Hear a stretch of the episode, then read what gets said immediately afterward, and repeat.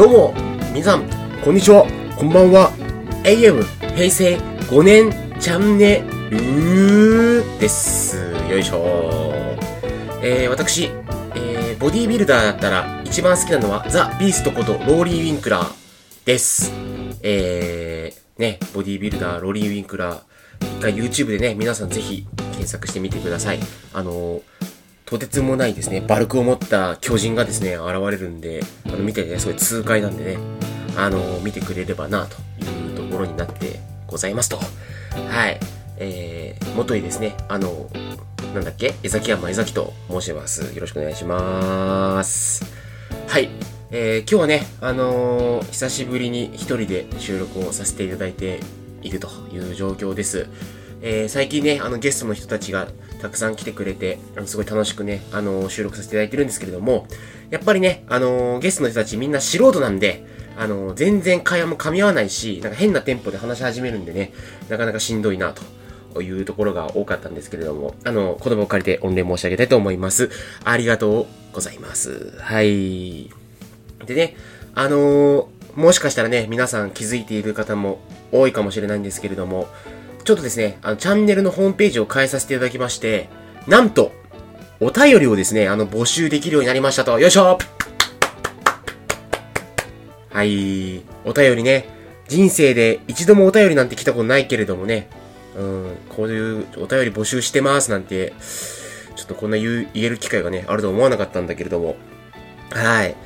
特にね、あのー、感想だったりとか、そういうのをちょっと送ってくれると嬉しいなっていうところとですね、あと、こんなことをちょっと話してくれないかみたいなね、あのー、リクエストもね、あれば、あのー、ち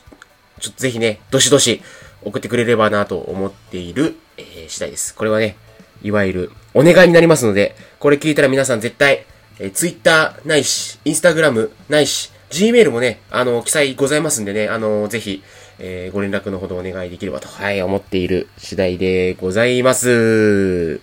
はい。でね、あのー、今日は一人の収録というところでね、あの、久しぶりにちょっといろいろ語りたいなと思ってですね、あのー、ちょっとマイクを向けてね、収録させていただいているんだけれども、今回ですね、テーマは、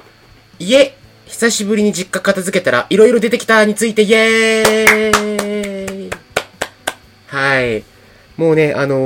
ー、先週末かな。あのー、久しぶりに実家に帰ってですね、あのー、久しぶりにあの自分の部屋をですね、片付けようということになりましてね、あのー、ちょっと行ってきましたと。で、今ですね、あのー、今実家もうほとんど誰も住んでなくても母ちゃんだけなんだけれども、そのね、あのー、実家の俺の部屋がやっぱもう当然誰もいないからもう物置になっていて、で、ただ、あのー、ちょ今後もしかしたら俺も実家ちょいちょい帰るかもしれないからなと思って、その部屋片付けようと思ったんですよ。ほんと本腰入れてね。で、まあ、やれ、いろいろ出てくるわけですわ。あのー、僕がね、昔買った本だったりとか、なんか、あの、友達からパク、パクったじゃないね。あの、いた、いただいたね、あのベースだったりとかね。あの、いらないものとか、まあ、変な懐かしいものまでね、いろいろこう、出てきたわけなんですけれども、その中でね、あのー、いわゆる父、親父のね、ものがめちゃくちゃあって、で、やっぱそれがね、やっぱ自分の部屋にいっぱいちょっと隠されてるというか、もう山積されてるという状況で、もうこれいかがなものかと思って、ちょっと断捨離スタートしたんですよね。そしたら、あのー、ちょっとね、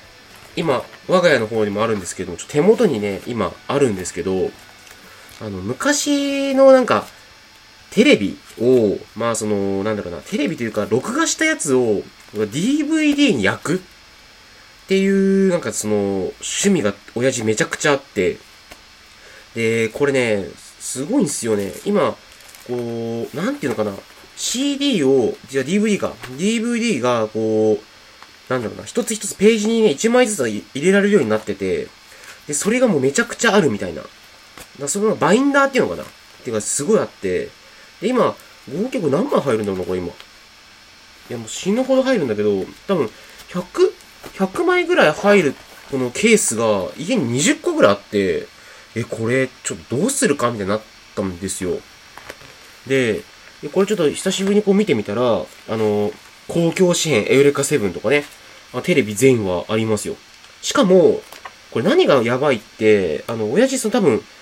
なんていうのかな、その名シーンみたいなものを多分 Google の画像から持ってきて、なんかそれをこう円盤に焼いて印刷して入れてるんでね。で何話か何話まで収録みたいな感じになってて、いやこいつマジで趣味なさすぎだろうと思ったんだけど、いやこれちょっと今改めて見てですね、結構驚愕してるんですよね。であまりにもありすぎたんで、ちょっと自分が好きそうなっていうか、なんだろうな、こう久しぶりに見ようかなと思ったもんだけこう引っこ抜いてみたんだけど、これやっぱすごい時間かかって作ってるよなと思ってて、なんかそういう人、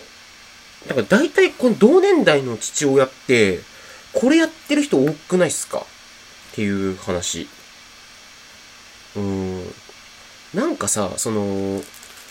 親父そのスカパーとかワウワウとかも入ってたりとかしたんだけど、なんかそういうビデオコンテンツとか映像コンテンツに対してなんかこう、なんだろうな、もう類いまれない、いや比類なきあのなんか執着みたいなのがあって、なんか絶対なんかこうもうテレビ、そうだそうそう、あのもう今あんのかなわかんないけど、テレビジョンみたいな、あテレビのなんだろうな、こう来週はこういう番組やります、今月こんなテレビやりますみたいな、その放映をまとめているなんかテレビ冊子とかって昔あったんだけど、父親それも毎回必ずそれ買ってきて、なんかもう黄色いマーカーとか引いてこれ絶対録画するみたいな、めちゃくちゃあったんだよねあれね。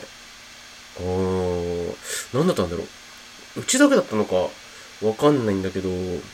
なんかそういう親父だったんだよねって思って、でやっぱりこう部屋掃除していくとそういうのがばっか出てくるから、いやこれでいろいろあって多分息子のためにいろいろ撮ってくれたんだろうなと思ってさ、それでこうしみじみしながらこう一つずつ開けてったら、一つがもう完全エロだけでちょっとびっくりしちゃって、なんか完全にその海外もののエロだったりとか、そのなんだろうな、これわかんない、これどい絶俺いいのかな、いいのかどうかわかんないんだけど、まあいいとして、父親なんかそういうエロ系を一個まとめてるバインダーが一個ドンって出てきちゃって、いやもうそれも持って帰ってきたんですけどね。うん。何なんだろうね。その父親のちょっとそういう性的趣向みたいなのこう久しぶりに触れたんだけど、いやーいい趣味してるよねってやっぱ我ながら思うんだよね。いやほらあのー、多分皆さん同じだと思うんですけど、だいたいそのエッチなサイトとか調べてる時って当時ガラケーだったじゃないですか。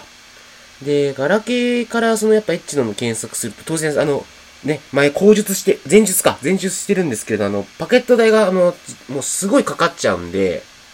基本的には、まあ、ガラケーでは、あの、エッチなサイトは見ないんですよ。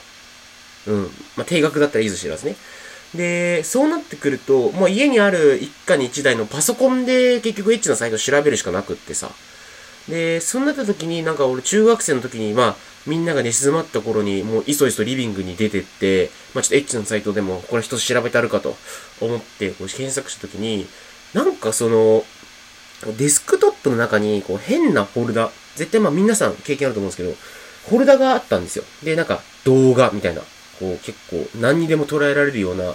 すごいこう単純な名前で、これなんだろうなと思って開いたら、こう複数、複数のこう階数をね、くぐっていった先に、やっぱあるんですよね、そのエロは。うー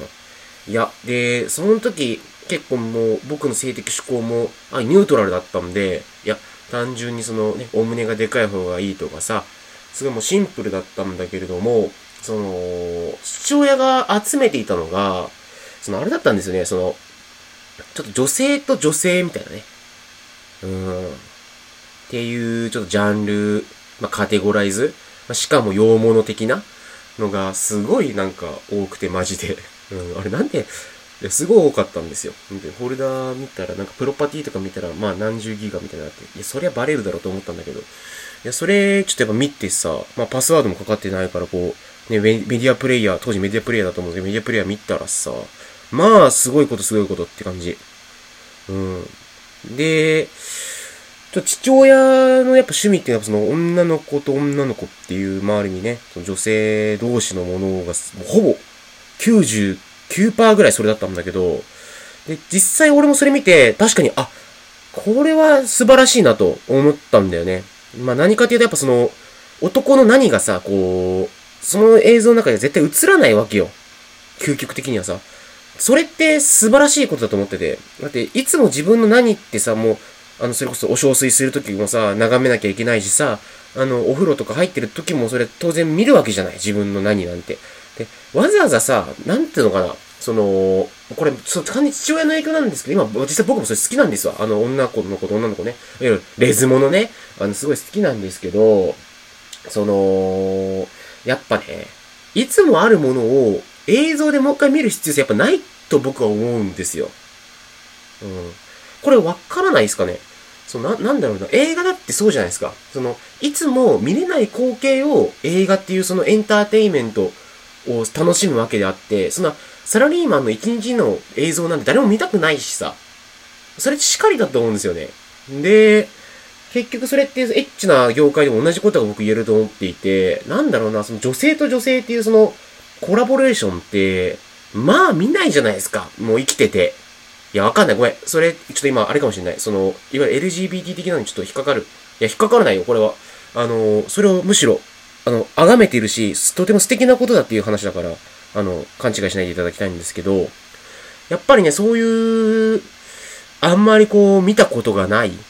こう、経験ができるし、エッチだしっていう、この、ダブル効果。この相乗効果がね、あの、ディーエヌエー の、あの、螺旋のようにね、どんどんどんどんこう、天へ登っていくイメージですよ。うん。まあ、そういう話かな、今日は。だからその、なんつうのかな。父親の、その、性的嗜好は、えー、必ず息子に遺伝しますと。はい。そういうことでございますよ。はい。そりゃそうだよね。だって、同じ血だもの。うん。だからその、なんていうのかな。やっぱ抗えないなっていう話。あの、ジョースター家と同じ。あの、ジョースター家もほら、短命の一族じゃないですか。あの、星のあざがついてるしさ。で、俺も同じだったんだなと思ったわ。あの、その、結局さ、辿ってきた道を振り返ってみると、あ、父親あっての俺だったんだなっていう話。その、やっぱりその、レズモの、レズモの最高！っていうことですね。はい。いや、よかったですね。一人だと、こんな話もできて、もう本当に満足でございます。はい。またね、あのー、ちょっと、聞いてくれるとね、大変助かるなと思っているのと、あのー、これはちょっとね、エッチな話になっちゃったんで、図らずね、あのー、聞き苦しいところもあったし、不快に思った方も多いかもしれないんですけれどもね、あのー、別にそれは、やらしいことですけれども、やましいことではないのでね、はい。そんなところでございます。はい。では、それじゃあまた、いつか会う日まで、またねー。